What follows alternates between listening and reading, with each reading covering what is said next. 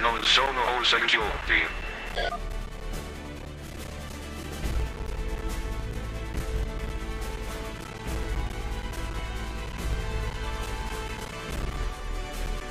Ogni si raccontano storie dell'orrore nate nelle terre selvagge dei parchi nazionali del Nord America in cui si racconta di persone gravemente ferite o uccise perché consideravano gli orsi piuttosto docili.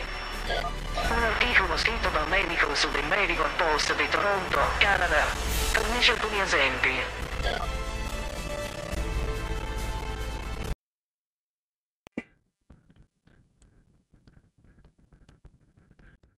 Tom Joster, una madre ha sfalmato del sulla mano di suo figlio e si è indignata quando l'orso se n'è andato dopo aver strappato le dita del bambino con la sua bocca. Il Verge of the Balf mi ha raccontato di aver trovato un uomo che cercava di incoraggiare un orso a salire sul sedile anteriore della sua auto in modo da scattare una foto seduta accanto a sua moglie.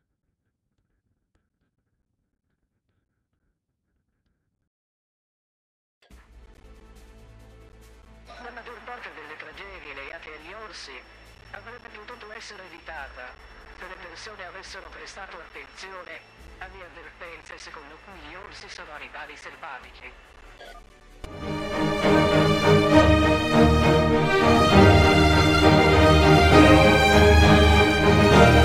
Thank